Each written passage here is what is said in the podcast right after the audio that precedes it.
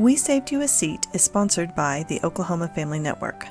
Oklahoma Family Network focuses on supporting families of children and youth with special health care needs and disabilities, as well as families who have children with a mental health or behavioral health diagnosis.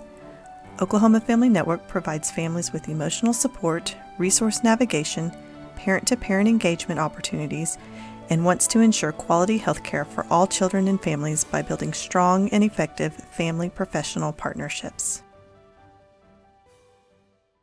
We didn't get to the topic in our last podcast about re- getting a G tube, and I know that's something that you guys uh, have and experience, and and you have some.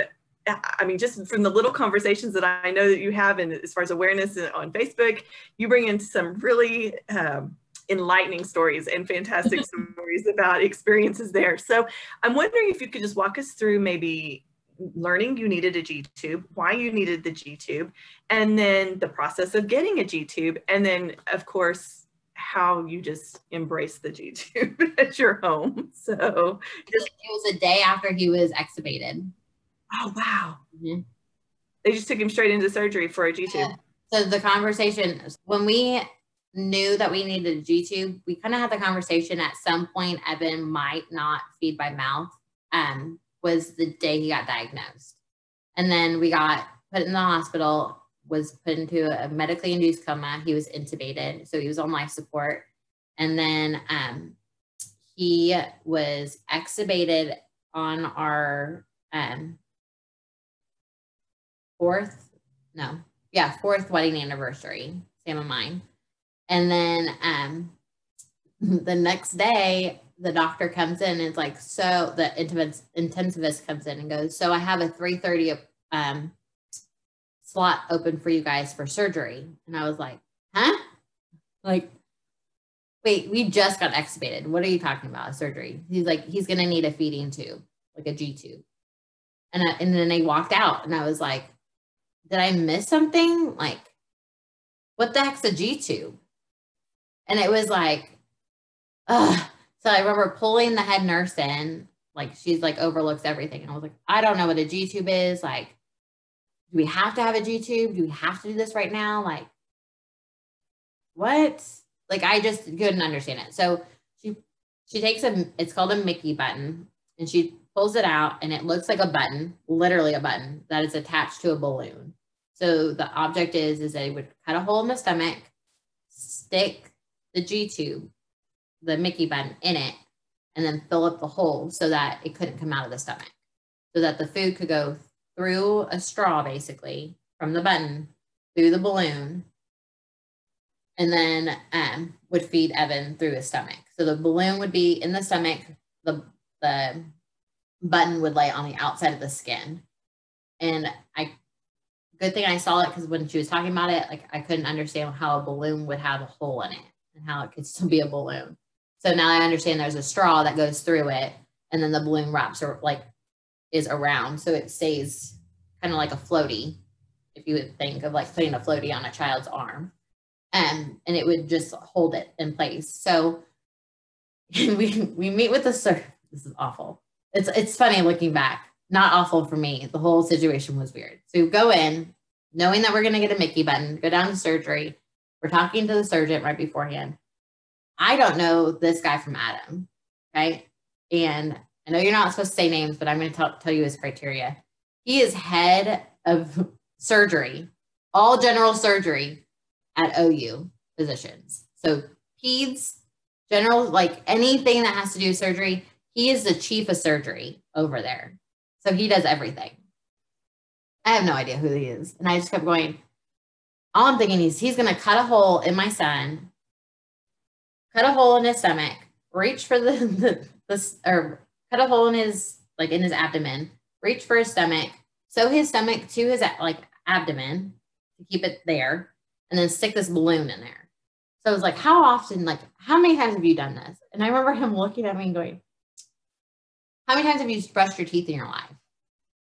And I was like, huh? And I remember looking at my husband and he was like, I was like, you're some words. I was like, I can't believe he just said that to me. He couldn't have just said this. I do this all the time. Like there's no worry. Like this is, it was like, how many times have you brushed your teeth in your life? I was like, oh my gosh, you're going to cut my son open. And this is how I'm supposed to feel about you. Cool. So we went across the street um, and I kept saying like, so we're going to do a Mickey button, right? This is what it's going to look like. And he tells me, well, we'll just find, well, whatever we find back there, we'll use. And I was like, what is that supposed to be? And he goes, I mean, it could be a Mickey button, it could be a catheter. We'll just whatever we find back there, we'll we'll just use that. And I kept thinking, we knew that we were having the surgery today. Like this has been a planned thing. Why do we not have the equipment for it? So like I'm like, surely they're gonna put it. Okay, I'm not even gonna think about it. We're gonna go across the street because it's supposed to take like 30 minutes. Tim and I were gonna go across the street to Panera, grab sandwiches, and bring them back. And I guess when we were over there, they called Sam's phone because it was a 405, even though I told them to call my phone number, which was a 972 number. It's a Dallas number. And Sam's phone died. So they couldn't, um, they they didn't reach us. So we got back over and they never decided to call mine. They said it was out of state that they weren't going to call it was long distance. And I was like, what? So you get over there, surgeon's already gone we haven't even been gone 20 minutes. Surgeon's already left the building. Like he's gone. And um, they bring us upstairs to the PICU. And I go to look at it to see what it looks like. It's a freaking 14 inch catheter sticking out of him. Not a Mickey button, not the small little thing I was told. It is a huge ass straw sticking out from his stomach that is stitched onto his stomach. All the 14 inches of a big rubber straw with this like four like an X looking thing on the end, so you can like move it to like open the chambers up. And I was like, oh my gosh, we did the wrong surgery. What are we doing? I remember just like panicking. And the hospitalist comes in and he looks at it and goes, yeah. And then they're having, they had stuff, really bad stuff happening in the PICU. Like this other uh, patient had a lot of stuff. So he was like running in, looked at it and goes, yep, looks good, and walks out. And I was like, what do you mean it looks good? This looks awful. Like, what are we doing? So, yeah. So that was the beginning of a long journey. So we had that. Um, and we got on a plane two weeks later with that. And let me tell you, I've fed the bed. I've fed everything besides my son more times than you know, just because feeding tubes are difficult. Um, and you have to laugh about it. When it happens, you're like, I remember being on the plane the first time and not having the that four thing, which this isn't what we put, signed up for. None of this is what we signed up for. But this 14 inch catheter on the end of it has this little X thing that you plug your feeding tube in and you have to turn it to have the gates basically open for it to pump through. Well, it, I didn't turn it so it was pumping out the side. So it was literally getting me and Evan soaked on this plane and Evan's screaming. And I just think, we're the parents. We're the parents who have the screaming kid on the plane. And I don't even know what to do. And like that plane ride was awful because the flight attendant didn't understand that he needed a pulse ox and it had to stay on. She kept telling me I had to turn it off. It was just a mess. So I remember looking down and like picking him up, and he is completely soaked in breast milk because I'm still feeding. I'm I'm still pumping and feeding him through a G tube, and it's all over the boppy that I had laying on. It's all over my pants, and I have no change of clothes. All my stuff's underneath. And I just remember looking at Sam going, "So this is the beginning. This is the beginning of many." like, and you know what? I thought it was like the worst thing in the world. Like when someone says your child needs to get a feeding tube, and it feels like that but then after you do it it's it makes you i don't know like evan needs it and i would never regret doing it and sometimes it's even easier.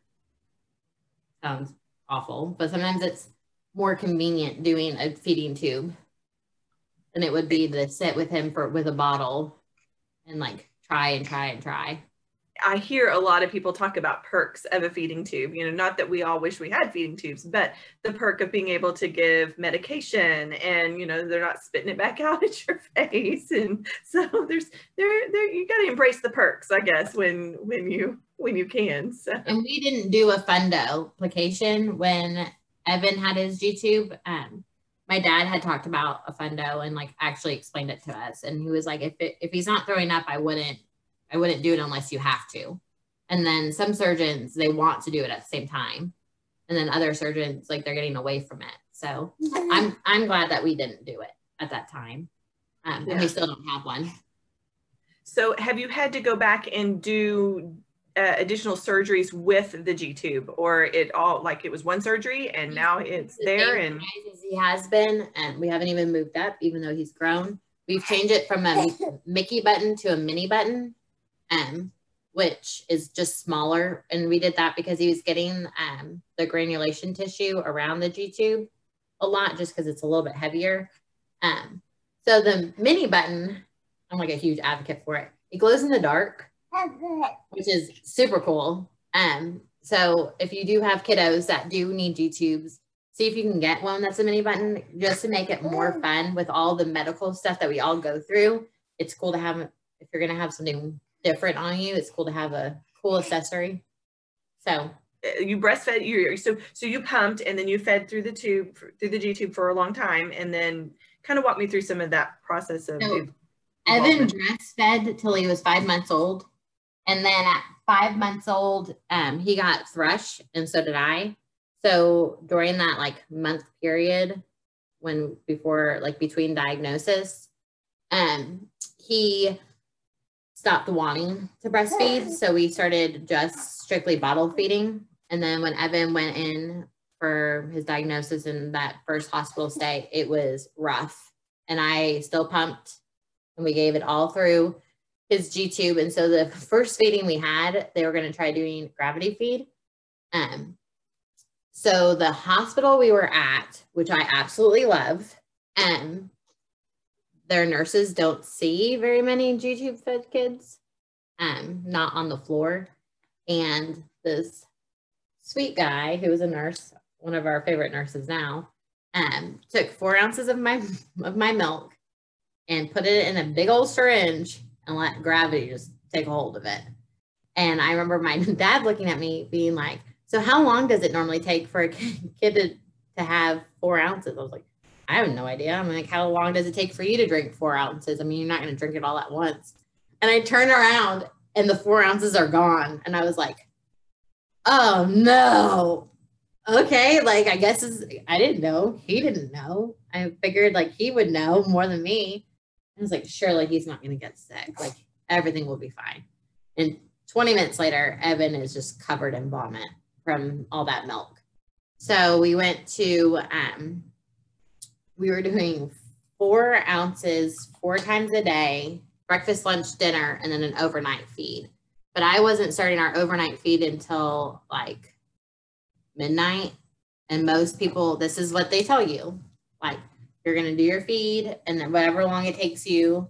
So like in the beginning, it was really, really short time, like big, big volume, short amount of time. And then I would set my alarm at midnight, get up at midnight to start his overnight feed. Girl, I did that for three, two, three years. Nobody told me I could combine the the nights, like the night with his last one. So I could have just started his feed and let him eat it. So, I mean, forever I was waking up at 12, like 12 o'clock, not needing to. Like nobody, I wish they would have told me, this is how many ounces he needs in a day. You figure it out. But everybody says do breakfast, lunch, dinner, and then an overnight feed. And by that time, I mean, I, talk to moms that are still getting up at midnight, and I'm like, don't. No, no doctor is getting up at midnight to feed their kid. like what are we doing um so and i like and i laugh at myself because i'm like i should have i'm i feel like i'm a very educated person right but when you listen to a doctor because that's not in the same like wheelhouse is what you've known you take the doctor's word or like really all i've learned not taken away from doctors they just read a different book than i did and they graduated with a different degree but they don't doesn't mean that they're any smarter than I am. They're still doing the guessing game and trying to figure it out. So um I love doctors, I love nurses more. I love RTs. I love respiratory therapists. Um, but it's one of those because doctors tend to to say it with like the without a doubt type attitude. And it's really hard for you to if you have questions, not even that you have questions, but they are just very sure of themselves. where like I had to learn like they don't come home with me. They don't know what our everyday looks like. So we were doing bolus feeds, gravity fed in the beginning. And then they went from that to feed, doing feeding from a pump, um, breakfast, lunch, and dinner, and then overnight. And then now with Evan not digesting properly, and that's kind of since last year, we've just been feeding at like a slower rate, continuous. So he's always on the pump. Okay. it's our goals have changed. So like that, especially when he doesn't digest, that's better for us so that sometimes he's whenever he is digesting, he is able to digest that food. And then whenever he's not, he's only missing like a certain amount. That now that he's on continuous feeds, um, is that just a progression of the Menkes as far as like his inability to digest certain foods, not just um I would say that everything that Evan does is because of Evan. And I think it's like he has seizures because he has Menkes. That's just something that happens. So I would say that not every child is going to stop digesting food just because they have Menkes. I think that Evan is having some neurological issues, whether I can see him or not. And that's causing him to stop digesting during those periods of time. So is it a Menkes thing? Yes and no. I don't think that it's like check the box off. This is Menkes. I just think that it's it's a neurological thing that's happening. And so the continuous feeds is to allow him to digest what he can when he can when there's not that neurological stuff that's going on. And I think it also talking about it being I think it I think it gives us me and my nurses kind of a, a break of counting calories and counting ounces where it's like we know that he's getting something always and whenever we do have to stop him like we just make sure that he gets that back whether it's pedialyte just for fluids. We're not so there's some moms who that number that weight number is a goal for them. And for me it's not because the fatter evan is the harder it's going to be for him to breathe. And our biggest thing is respiratory. It's not neurological. So i don't see we see seizures every day but not to a point where i would give rescue meds. Like it's like here and there. It's not taking up the whole day or even part of the day. It, he might not even have them. It's just kind of hit or miss on what the weather is outside too. And that causes a lot of our issues um, when the barometric pressure changes. Um, I've noticed we have more neurological issues, but it's respiratory, it's airway. Um, it's him being a little junky, um, saliva him aspirating, like all those things are our biggest issues of of keeping him healthy. So so let's touch on that respiratory um I guess piece a little bit. So what is is it the Menkes that is causing because or he's just uh, his inability to move around because that's what it is or tell me yeah. a little bit more about the respiratory stuff it's a little bit of everything so Menkes causes weakness, mus- like weak muscles. Your muscles don't build like yours and mine do. Um, most of the boys are very skinny, very, um, they don't have muscle tone. Like if, I could never do this with Evan. Like this would never happen. He'd be a floppy baby. Like I would, I would never even think about doing this with Evan. He would look like a bag of sand. Um, and for everyone that's listening, we've got our guest Ryan here, and we're doing all the baby moves with Ryan, and he's loving every one of them. but so with him, like he would never. I mean, he's standing up. Like Ryan right now is standing. Like Evan never did that ever. Um, we never held our head up on our own, but maybe like a handful of times, and it was for brief moments. So with that, his airway has been restricted, um, and a lot of boys that have not everyone, but a lot of them sometimes do get trach just because it's that floppy airway and it's just an easier way to breathe. And like that's a personal decision. And I give applause to a lot of people because we've had that conversation and I don't think we'll trach Evan. Um, Evan's happy and healthy right now and um, his lungs are good, but to put him through a surgery, I don't think he'll get off of it. I think he's too weak to be put under um, through a vent and I'm not, or from intubation to put, be put on just a trach. Um, and we all, me and the doctors, all we have this conversation multiple times. And it's we, Sam and I have, we are okay with. That's the hard part about being a special needs family is being okay to say no, and being okay to say we're done, and to stop. And we are we're not doing any more surgeries. So respiratory wise, um, a lot of it, like I said, is airway or positional. So if he's not breathing or turning colors, sometimes he just needs to be moved. Like he's got something stuck. Um, I mean, an ambu bag, when people say bagging, it's way different when you have a child who has an airway issue.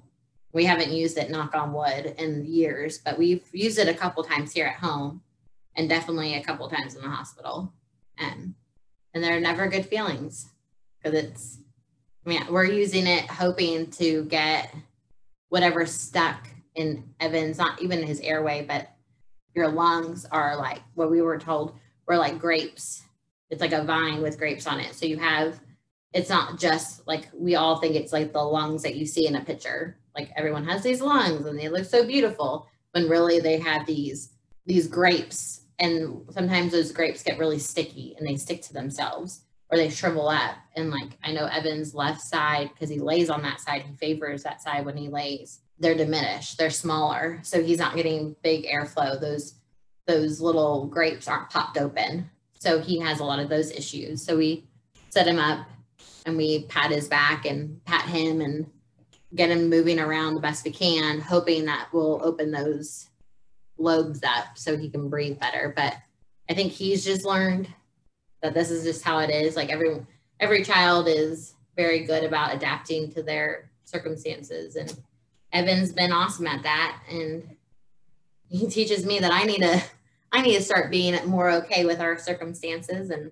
just loving life and you know people always want to say like it's all expectations if you can manage your expectations and like actually not have them, life is a lot more fun instead of wishing and wanting and just it's okay to have expectations, but to have real expectations and like be okay when those expectations aren't met. And those, I think that's where your grief comes in is what should have been, what could have been, how this isn't fair, how all that stuff comes. It's just expectations not being met of what you wanted your life to look like.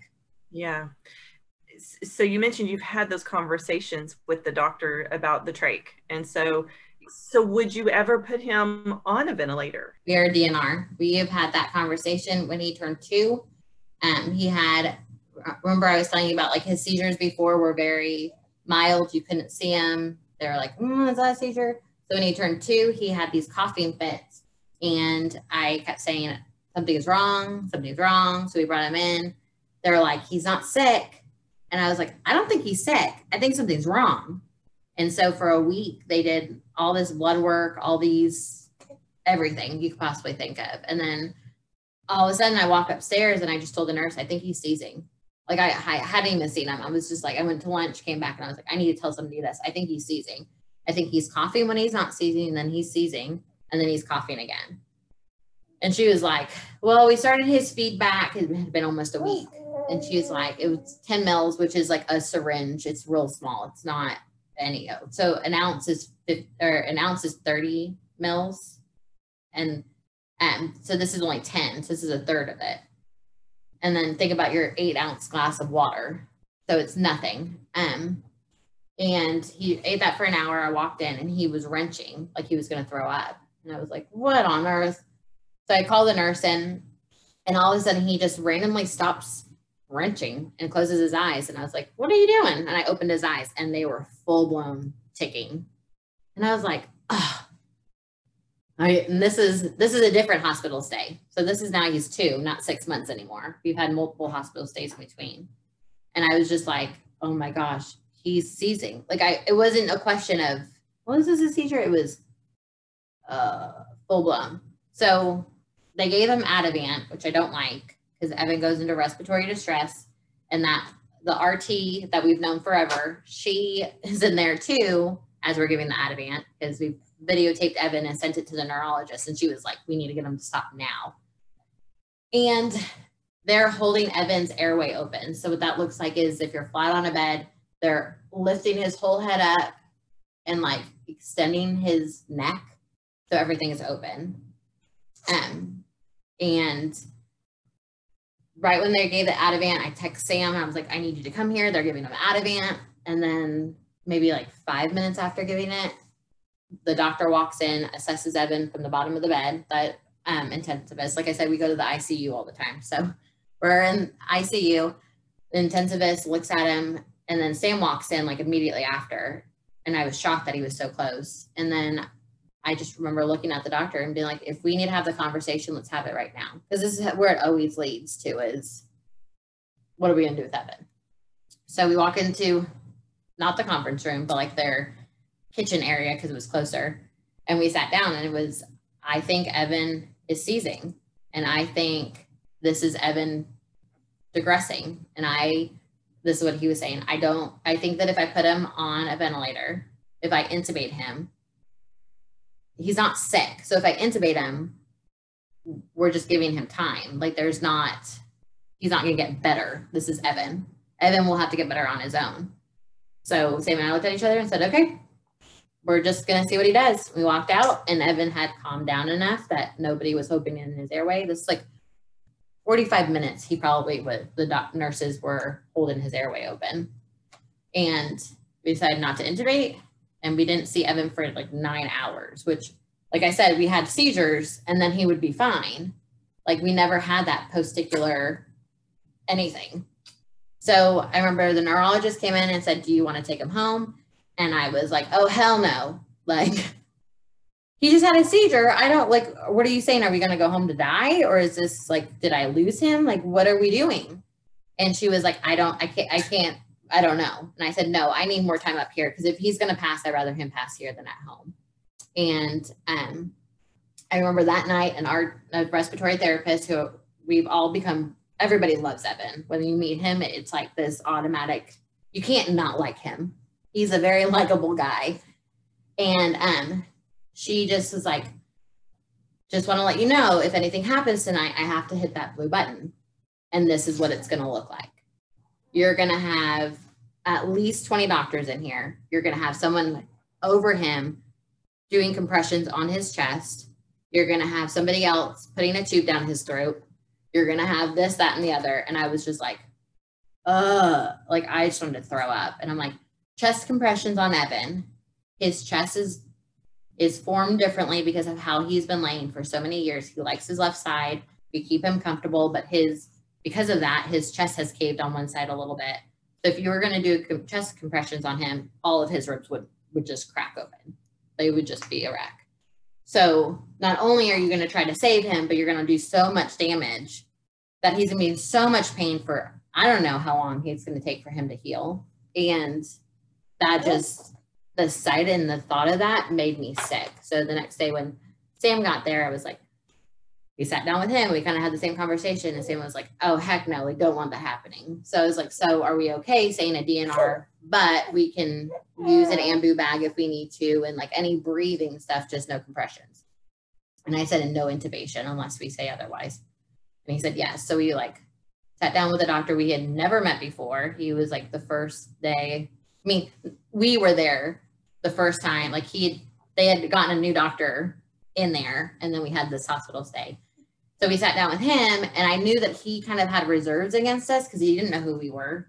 But I think the fact that we said we want a DNR because of this reason, he had more respect for us, and we had more respect for him because he understood we're at this point not doing things to Evan, but doing things for Evan. And that was a big turning point of saying, we're okay with letting Evan be Evan. And then after those nine hours, Evan popped up like nothing had happened. And we came home and he was good, of course. Oh so, my goodness. so we have at home though, we have a DNR and it's because I trust my nurses.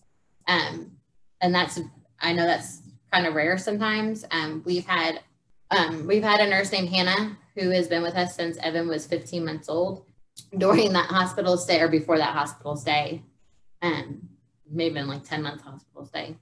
Um, they had talked about putting Evan in the children's center and I just couldn't put myself to doing that. I wanted a baby so bad. And now that I had one, I just couldn't see myself giving somebody else that baby. And I thought, I don't have a lot of time with him. And the time that I do have, I want to have it. I don't want to have to like drive up to a facility to see him. And that was my, a lot of parents don't feel the same way. And a lot of parents, that's their own, how their household works. But it was just me, a stay at home mom with a kid that I've been doing for so long. Um, and they said, fine, we'll do in home nursing. And I was like, sure, send me a nurse. Let's see how this goes.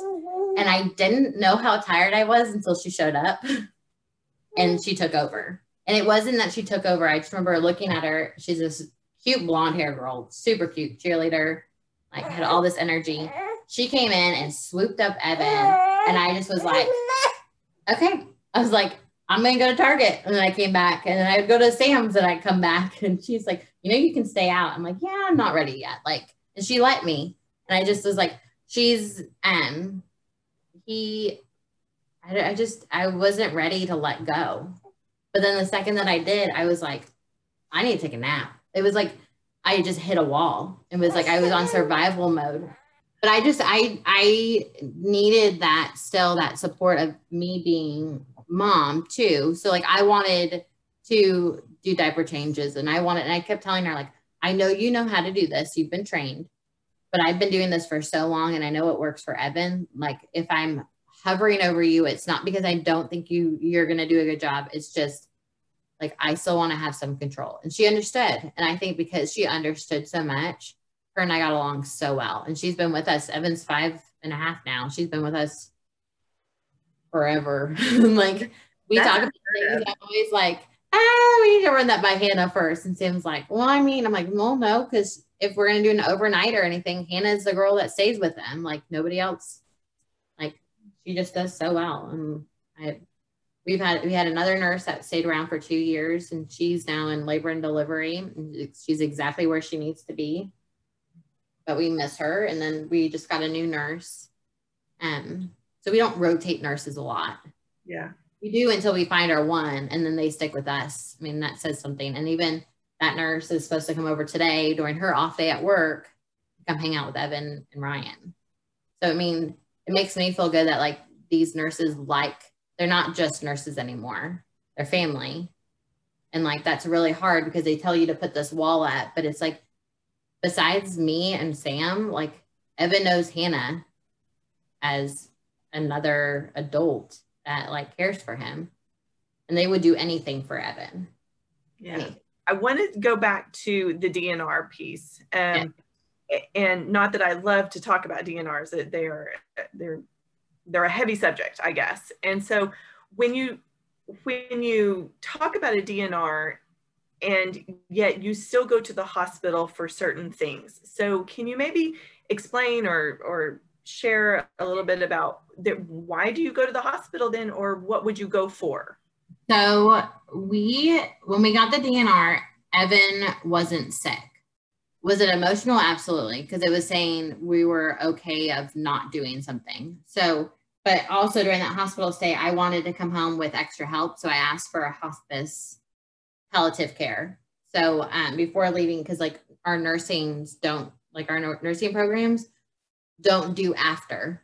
So they'll do to the point of death and then it's, there's no help. So it's like, where do we go from there? I remember I was talking about how I wanted the funeral home and all this stuff being put together.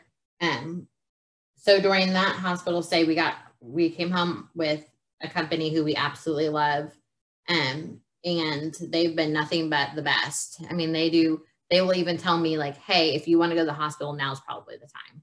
Because they do palliative care, not that. I mean, they help with end of life, but their whole thing is how to keep the kiddo home healthy and safe and comfortable. So if he's not comfortable and they can't fix it and we want him to be comfortable, we have to go to the hospital. So um that was where we were. So um back to your question of when do we go to the hospital and what that looks like So if Evan is having an issue before was if he was sick and we thought it would help by going in, then we would go. But if Evan was just in also seizures, we would still go. Um, because we can fix seizures with medications for the most part. But if it was to intubate and not know, we probably wouldn't have intubated. We would have just let Evan go. Um, but it's one of those we have a plan that our our number is 14 that if Evan is sick with croup or I don't know, RSV or something that he can get over, common cold, um, and he just needs that extra time and all the things we're throwing at him isn't working, we could assess. And if we thought that, you know, everyone was on board that if we got him to a better place, he would be healthier. Um, we would do intubation for 14 days. And after 14 days, we would reassess.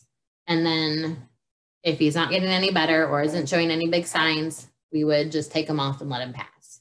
That was kind of our, we've always had that. We didn't want him to be on for more than, after 14 days. I mean, if you have a cold, it'll probably last by the time you actually get sick, coughing, sneezing, no more than a week. So we figured if we gave him two weeks, that would give us some some way of of knowing whether or not he was going to overcome it. So when we, so here's a good one. Um, age three, because remember three was that that that number we were given, which I hate that number. Um so he was about to turn three. I remember it was like the end of September, early October, and I noticed Evan wasn't doing well, but nobody else saw it. Hospice didn't see it. Sam didn't see it. Everyone thought I was crazy. Bless you. Um, and Sam even said, like, he's turning three. It's in your head. He'll be fine. Like, I don't, I don't see it. I don't know. So hospice shows up one day and he's breathing really bad, but not the worst I've ever seen him, but you could tell he just doesn't feel good. So, um, hospice looks at me and goes, um, are we like having the conversation of going to the hospital? And I looked at her, I'm like, what are you talking about? We're fine. she was like, we are not fine, Lauren. Like, this is bad. And I was like, what do you mean this is bad? So now I'm thinking, now I'm questioning myself because before I kept saying something was wrong. And of course, everyone else didn't see it but me. And then now that I've convinced myself that it's all in my head, that it was just me thinking that that it would be better. And Evan's CO2 levels were through the roof. And I didn't know, like, that wasn't, I mean, I didn't even know what CO2 levels were until that day. And I remember having the conversation with Sam, and they're like, bring him in, see what's going on, and then make a decision whether you want to come home or do whatever there. Because you can always verbalize over a DNR. So even if at the moment something is crashing, I can verbally say, I need you to do this. And my word will always go, as long as it's apparent, it will always trump whatever's on paper. So we get, we get there, get to the hospital that we absolutely love. And it is the first time a, this resident who we saw happened to be on PEDS at, and happened to see Evan in the ER. And he comes comes in and we did we did a, a, a blood gas draw and he just comes in like a bull in a china shop. He's grabbing stuff from drawers, telling me he has to intubate immediately, that Evan's gonna die, and like all this stuff. And I just remember standing up in between him and Evan, being like, no, no, no, no, no, don't touch him. Like, explain. I don't have time to explain. He's gonna die. And I was like, and I just remember being like, what on like just this heavy weight. And I was like, okay, explain to me why you think that. And he's like, his CO2 levels are through the roof and all this stuff and how bad he was. And I just kept saying, can I, let's talk to an art, let's get a respiratory therapist down here. Cause we have dealt with all respiratory therapists. They've all met Evan. Like someone is going to be able to explain this a little bit better. So they get us up on the floor and we see an RT who we've known and loved forever. And she was, the number we were given by him was different from the number she gave me. And the number she gave me was like three times the amount of what he gave me. So I panicked and was like, so from the 40, not even 40, probably like the 20 minutes that we took it, or he's having this conversation to her having the conversation, it's gone up that much. And he's already saying that he's going to pass. Like, what on earth? And she was like, no, no, no. The number you were given was wrong the first time. That was another number that also shows that he's in critical like condition. But we need to do a BiPAP. And I was like, is a BiPAP going to work? She's like, only time will tell. So we ended up doing a BiPAP. So we, even though we had a DNR, we still did a BiPAP. Um, and we said if the BiPAP didn't work, we weren't going to do anything. Like we were going to let Evan go. So we put the BiPAP on within, I would say, a couple hours. Evan was back. Like he was perky, smiling, laughing, just loving life and just doing great stuff. And um, remember, we said 14 days. Well, Evan's birthday is the 19th of October, and we went on in on the first. 14 days rolls around, and Evan can't get off the BiPAP. Every time we try, he tanks. So it was like, okay. So the conversation went from when we take him off to is he going to go home if we take him off? So I kept telling them, like, let's just get can we just keep him on till the 18th or till the 19th or the 20th because his birthday's the 19th and um, and then have the conversation the day after. Let's just get him to three. That was my goal. Three and the key we're not hurting anybody by being on it. Let's just get to three. Well i didn't know all of my family all of my mom's family was flying in from all over the country to come celebrate three with evan because we didn't know we were going to be in the hospital and they already bought all their plane tickets way before because we were going to celebrate him being three. And they come and they all surprised me. And I remember we did his birthday in the hospital downstairs, even though Evan wasn't there. We had all of, all of our friends showed up. Um, we all just kind of celebrated. I FaceTimed Evan in. Um, and then that night we talked to maybe it was the next day, but we talked to the it was the next day. The doctors and the doctors were just like, you need to tell your parents and your family that like Evan might not be coming home. Like that's a, realistic thing. Even though he's smiling and laughing and he's himself, he might not be coming home, depending on whether or not I could get a BiPAP at home if I was even approved. Because if insurance in the state says no, like I I'm screwed. So I remember we came home and my mom, of course, is like, cornering me in a corner, telling, asking me like everything that they've asked me. And finally, I just, I told her, I was like, they don't know if he's going to come home. And I said, that's a conversation we have to have with all of you guys. So Sam's dad, we're, I mean, everybody was at the house and Sam's dad was about to leave. And I say everybody, all of my family was at my house. So my grandma, my aunts, uncles, my cousins, everybody was here. And then Sam's dad came over and Sam's dad was about to leave. And my mom like yelled at us, was like, you need to t- say something. Cause we were kind of like, we'll tell them later. Like, nobody wants to hear that news. We're having such a great time. And we waited to the very end. And um, my mom's like, you need to say something. So Sam, we stood up and we just told everybody, like, I know we've had some great days with Evan. He looks really good. But if we're not approved by a BiPAP, Evan's not coming home. And we need to have some really hard decisions of taking him off and letting him pass at the hospital. And it was like this cloud, this heavy, heavy cloud, and everyone was crying. I mean, we all were crying because it's like, it's not just Sam and my emotions anymore. That conversation was, we brought everybody in at one moment. And that was really hard because we normally don't share it in a big group. We usually tell like our parents first and then tell our siblings and then kind of work down the chain.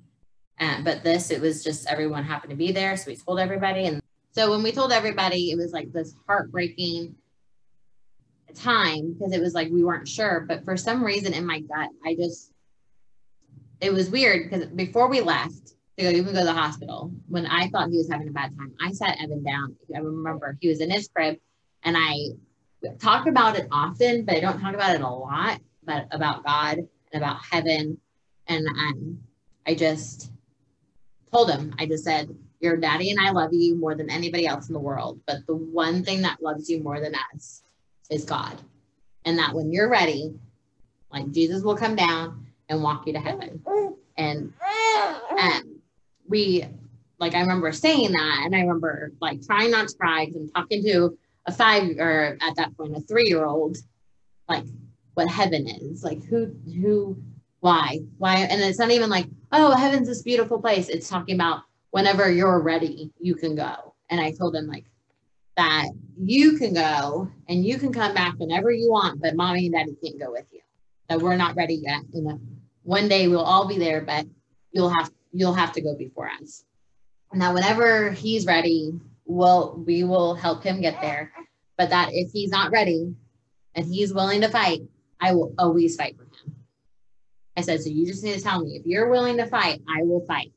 So when I saw Evan on the BiPAP and he was still there, like mentally, physically there, and I had a really hard time them telling me that he wasn't going to come home.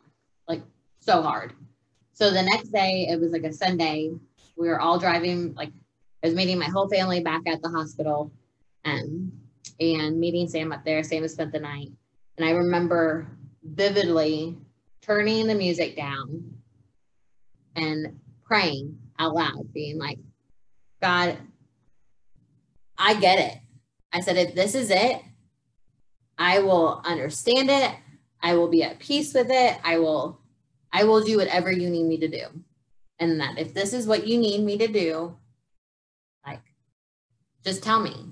But if it's not, and Evan is still here and still wants to fight, I'm like, by golly, you need to be yelling it to me because right now everyone is telling me he's dying and I don't believe it. But if you're telling me he is, I will accept it and in, as gracious as I can, like I will help him through this. But if he's not ready, you need to tell me, like, this isn't, we're not doing this. Like, this isn't what we need to do. And I remember crying and praying and, but being like, I need you to just be as loud as you can be. So I turned on the music and a song was playing. It had just the other song had just ended, maybe two seconds, and another song started playing. And it was talking about how it's not over and how he's still fighting and that I needed to lean on God and that like it's hard, but it's not over. And I remember just listen. I mean, I was pulling off the highway to go to the to the hospital, pulling off to go to the hospital, and I sat in my car and just bawled and listened to the song, telling me that he's it's not it's not done. We're not done. It's not over. Like he's still fighting. As long as he's still fighting god will be with me and like lean on him. So they tell me the name of the person who's singing it and i like don't even remember it. All i remember is that it's not over so i run upstairs and all my family they're all christians and they all listen to christian music my uncle he plays christian music in her church. So I was like, Have you ever heard the song? And they're like, No. And I'm like, He's like, Can you hum it for me? And I did. And I'm singing the song and I'm like, I know I've heard the song. Like, I know it. So I get on the, um, like the both the two Christian stations I listen to, and I'm like looking through their playlist. Nothing's on there. I'm like, I swear. I'm like, I know exactly what time it was. It was 8.03 in the morning. Like, I know I heard the song. And my dad was, my dad and my uncle sat me down and was like, maybe you didn't hear the song, but God was playing the song for you. And I'm like, dude, I am not crazy. like, I am not, I swear to you, I uh, saw, like, I heard the song. And I, he's like, well, write down the lyrics. So I did. And I'm like Googling the lyrics. I am looking up everything. And finally, I email, my mom's even emailed the both radio stations, and nothing's coming back. So I finally emailed them, and I'm like, "Hey, what was the song that you played right before your 803 break?" I'm like, "This is it's called It's Not Over. I didn't catch the person's name. It's not on your list. Like, what is it?" And they said it was an um, it was a guy from Arkansas. When they like they do it on their own they record their music and then they send it out. And he said um, that like it's this upcoming guy. He's from Arkansas. Da da da. This is his name. So it was like, so I googled them, Nothing really comes up. So then, I mean, a couple things come up. But then I find him on Facebook, and I'm like, hey, really weird and out there. Did you write this song? And he said, Yes. And I told him the story that I prayed about it and like his song with these words that I needed to hear. And he was like, That's really weird. I never set my music to that radio station. And I'm like, How the heck did he, like, in that moment? And I've always been a believer of God. And I think it's the after fact of like, I could see God's work, but not during. But that time it was like, he was using that guy's words exactly when I needed to be. I mean, I was so true when I asked him for help. I was so, there was no, I didn't have an agenda to it. Usually it's like, if you do this, I used to be like, if you do this, I'll do this. Like it was a very, and I haven't been that way in a long time, but it was like a very, I remember being very vivid of like, you tell me what to do and I will do it. Just tell me, tell me, and I will get everything you need done. I'll do it um, whether it hurts or not. And I just, that was like a really big turning point because it was, I mean, he even like that guy sent me, sent me um, shirts, sent me the song, sent me, I even wear his band on my wrist with Evans just because it reminds me every day that like God is walking with me and he hears me no matter what it is. He hears me, whether he's gonna, what he's gonna do, that's up to him. But like, I'm not going unanswered like he does hear me. It's like when a parent, you tell a kid's yelling at you about something and you can hear them. But it's like whether you choose or not to choose at that moment, what's more important? Is it to do what they ask you to do or whatever they're begging you to do? Or is it you ignore them and let them find their own way? And that's kind of how I felt. After that, I prayed to him again, saying that if he wasn't um, going to be able to come home to, or if he's not here to stay, Evan wasn't, to not get us approved for the BiPAP. That if and if he was gonna go to just not get us approved for the BiPAP and just let him let him be here. And we went in for a meeting on Thursday. So that was Sunday when all that stuff happened. And then we went in for a meeting on Thursday because we were talking about taking him completely off the BiPAP, whether or not I had a BiPAP to go home on. And that walking into that meeting, we did not have a BiPAP. And I remember Sam and I went to lunch. We had the conversation. I was very adamant that I didn't think that that was right, that we had to take them off. But if everybody agreed that I would back them 100%, that we all had to be on the same page. And then all of a sudden, we are walking into the meeting and I get a phone call saying that we are approved for the BiPAP. And I was like, conversations changing once again. Like, so it's like all these things that were happening and it's like if he were not to turn, if he was not turning three on that month when all this happened, he wouldn't be here today because we would have done it on the 14th day. We would have taken him off and I would have never have changed that. And I never would have looked back and said, well, if we would have, would have just waited for 24 days of him being on the BiPAP, then we would be where we are because there's no telling. I just know myself. It would have been 14 days. The only reason why we made it to 18, sorry, to 19 days was because of his birthday and to get over just celebrating that one last hurrah before him passing. And it's now been two and a half years since then. So wow. Crazy. So, but but now like whenever he has all these like um issues with his gut and stuff like that, it's if we bring him in, he's not digesting because his body is shutting down. Whether I take him in or not and they put him on a ventilator, is that actually going to make a difference? No. Is an antibiotic going to fix that? No. And my views have changed. Before, Sam and I both wanted him to pass away in a hospital.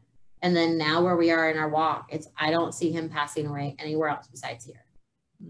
Where we can all do our daily lives things with Evan, still love on Evan, but still kind of walk through our own time. Without a DNR, there's an investigation always. Mm. And what that looks like is your child passes, so it's super traumatic. That your nurse, if it's on, she has so many minutes before she calls 911. Um, when she's supposed to call immediately. And when you're home with your child, if you don't have a DNR, you're supposed to call 911 immediately. And what that looks like is not only does EMSA show up, probably the fire department and also the police. And what they do is they immediately take your child. There's no like holding your baby, mourning him. It is they take him away and then they sit you down and ask you 101 questions, even though you know the reason why your child passed was because they're terminally ill, where these officers coming in aren't trained for terminally ill. They're trained for homicides and other things like that. So they're asking you questions that are hard because you're like, I would never hurt my child. And like, yes, there are people out there that are ill and sick and would ch- hurt their children, but like for the majority of us, like we want our children to live and to go through that traumatic part and then have, and I haven't like, I mean, have anybody question me as a parent and if I did anything wrong. Um, I, for me, that's what got me was when he had that big seizure and knowing that if he passed at home, it would be a million times worse of what than what I was doing in that hospital day. And um, one of the reasons why we did a DNR was I didn't want I wanted that time with Evan even after he passed, where it wasn't this what's next on the checklist so I don't get in trouble. Like my child just died. If I want to hold him, I should be able to hold him. If I want to bathe him, I should be able to bathe him. Like if I want to change his clothes, I should. But like calling 911, you can't do any of that. Like all that's quote unquote evidence of the death of the child. So if you bathe them, like you can't, you're not allowed to, which is like for for a parent that's going through that. Oh, I just couldn't wrap my head around somebody telling me that I did something wrong to my child even after the fact that he passed. And that's why the DNR was one of the biggest, besides that event that we had, knowing that from other parents and what they went through. That's why I wanted a DNR at home. So in case it happened, it wasn't this. It's already traumatic. I didn't want this. I didn't want everybody showing up my house and then not being able to grieve the way that I wanted to grieve. Right. Feeling like there's some blame in you and your role in that. And I've also heard that um, that if there's any other children in the home, that they immediately remove the children until that investigation mm-hmm. has been, um, I guess, completed. Yeah. And I think most parents that have special needs kids can like back it up with information, hospitals, doctors who've seen the babies or the children. But like still, you got to get them on the phone. You have to have them talking to the right people and you have to have them answering the correct way. So it's not like I can show them a piece of paper saying like, well, this is what Evan has, or like the state even knows that's what he has because I'm on TEFRA. But it's like, who's to say what that would look like? And I didn't want to go. I didn't. From what I've talked to people who children have, have passed, it was that they like the time with their children afterwards, whether it's having family members come in and say goodbye at the home, or if they do want to bathe them or do one last rock like rocking in the rocking chair or their one last what they want to do with them. Um, and I just think that's really sad because there's, I, as a parent, should never have to think, I shouldn't have to plan for that. Like, I shouldn't have to plan whether or not, like, how I want things to go. So, kind of to wrap this piece up, I'm just curious do you constantly have, or are y'all still involved with the palliative care? the hospice and palliative care. Okay, so that so he's had that since he he's, was mm-hmm, two. Yeah, they come twice a week unless I ask for more. And and I think that that's a, something I want to make clear to families is that because you become part of a palliative care system or because you were put on palliative care, it does it does not necessarily mean death is like happening in the next few weeks. So and also too, you can start on palliative care and then your child can get better and you can get off of it. You don't have to stay on it. With Evan's diagnosis and his um, his prognosis, that's the reason why we stayed because there is an end to Evan and we all know that. Like it's just went and like like I said before, like we are definitely on borrowed time. Like there's no there's no question. Like two and a half years later, we shouldn't we should we should be here But Right. What we were told at six months, this is a miracle. Hey, I should be in the gallery. this is all bonus time. This is yeah. all more icing on the cake time, and we're going to make the best of it time. So we're yeah. going to do the swimming pool as a as a party of four time. Yes. So. And we also do the bucket list, which is another thing we could talk about later. Um, but the but the bucket list was another thing that kind of pulled me out of that daily grief. So it's having something to look forward to. Yeah. All right. We've got some podcasts lined up, don't we? this is why like I would really I do like talking about Evan and I do think that a lot of things help people with special needs, but just even with their grief. Thank you for listening to this episode of We Saved You a Seat. Oklahoma Family Network promotes family centered care and provides tools so families can make informed decisions, advocate for improved services, build connections among families, and serve as a trusted resource in health care of children and young adults.